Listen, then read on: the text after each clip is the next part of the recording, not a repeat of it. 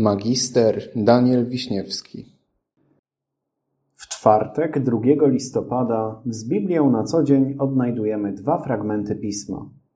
Pierwszy z nich pochodzi z księgi proroka Izajasza, z rozdziału 50, z wersetu 4.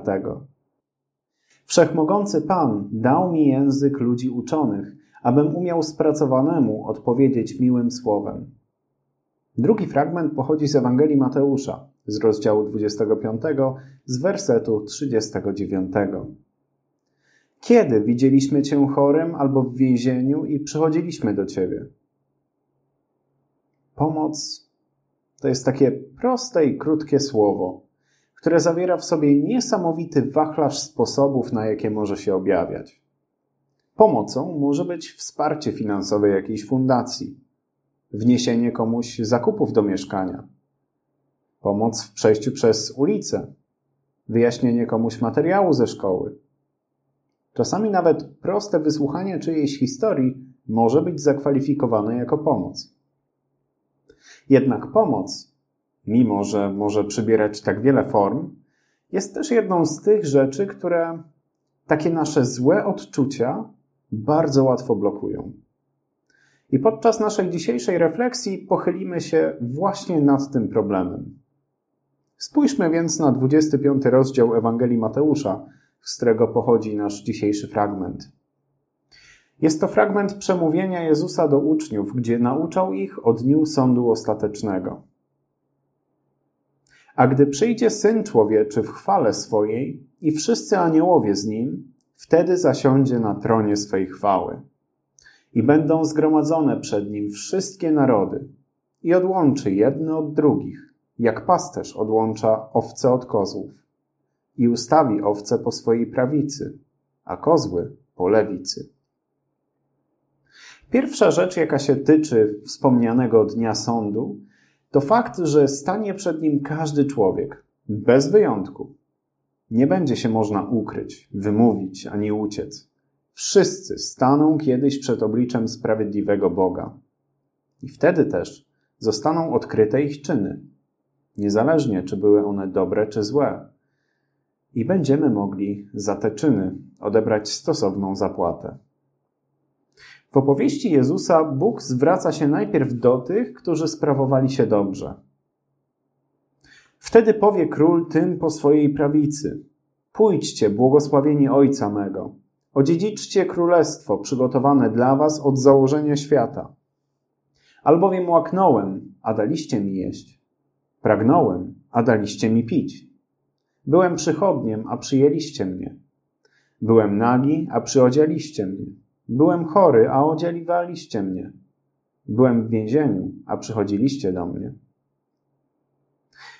Zaś ci, którzy nie pokazali swoimi czynami niczego dobrego, usłyszeli: Idźcie precz ode mnie, przeklęci, w ogień wieczny, zgotowany diabłu i jego aniołom, albowiem łaknąłem, a nie daliście mi jeść, pragnąłem, a nie daliście mi pić.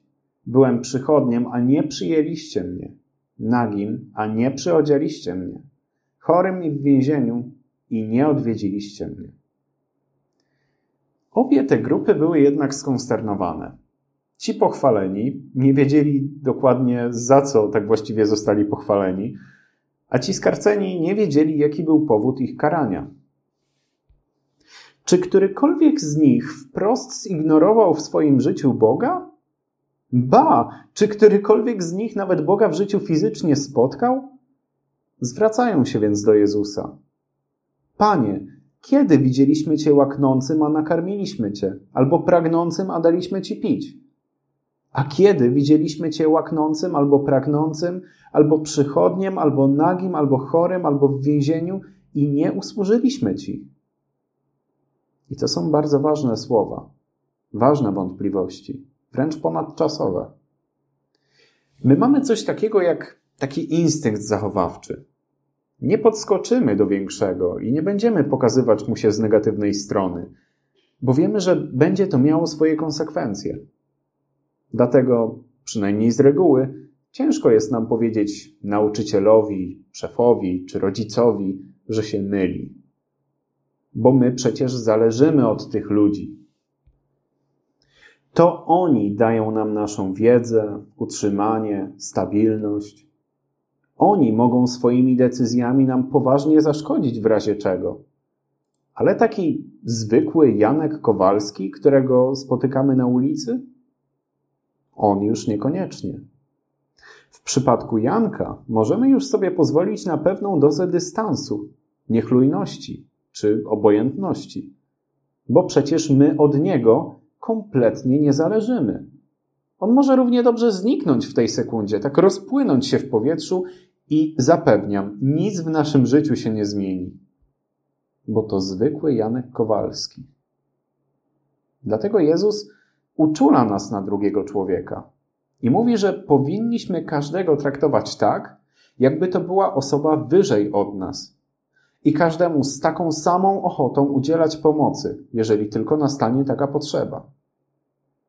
Jego droga, którą on nam wskazuje, wznosi się więc ponad pychę, ponad nasze własne potrzeby, ponad nasz strach i kieruje nas w stronę lepszego świata, takiego, w którym ludzie są pojednani i każdy jest świadomy wrodzonej wartości drugiej osoby.